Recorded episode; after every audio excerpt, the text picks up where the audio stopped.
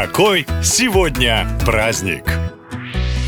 Первый день августа отмечают Всемирный праздник женственности. Ее воплощением, идеалом и примером для подражания давно стали француженки. Модные журналы пишут о французском шике и учат женщин одеваться, краситься и вести себя как настоящая француженка. Этот миф захватил и саму Францию. Но правда ли, что французские женщины являются воплощением женственности и стиля?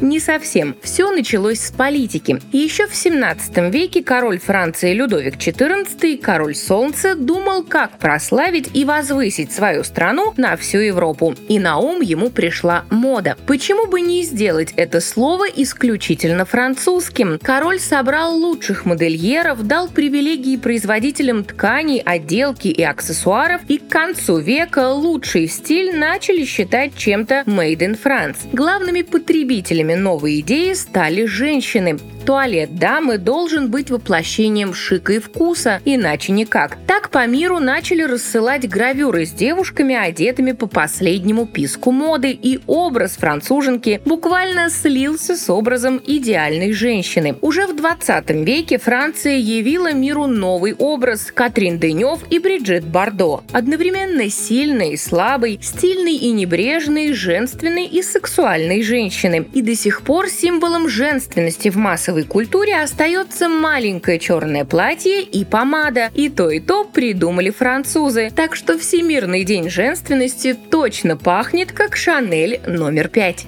И другой праздник, который отмечают 1 августа, это День всемирной паутины. Именно так мы привыкли называть интернет, который захватил мир. Возможно, поэтому и появилось название паутина. Не зря ведь есть шутка. Интернет – страна чудес. Зашел на час, на день исчез. Однако существует и другая версия. Если посмотреть на структуру сети, то окажется, что вся планета буквально опутана словно нитями, линиями связи, объединяющими все все компьютеры и действительно похожа на паутину паука. Конечно, интернет кардинально поменял нашу жизнь, сделал ее проще и комфортнее, но в этот праздник хотелось бы напомнить вам, что жизнь офлайн намного увлекательней и не стоит застревать в паутине, даже если она всемирная. На этом все. Больше необычных поводов в следующем выпуске. Пока!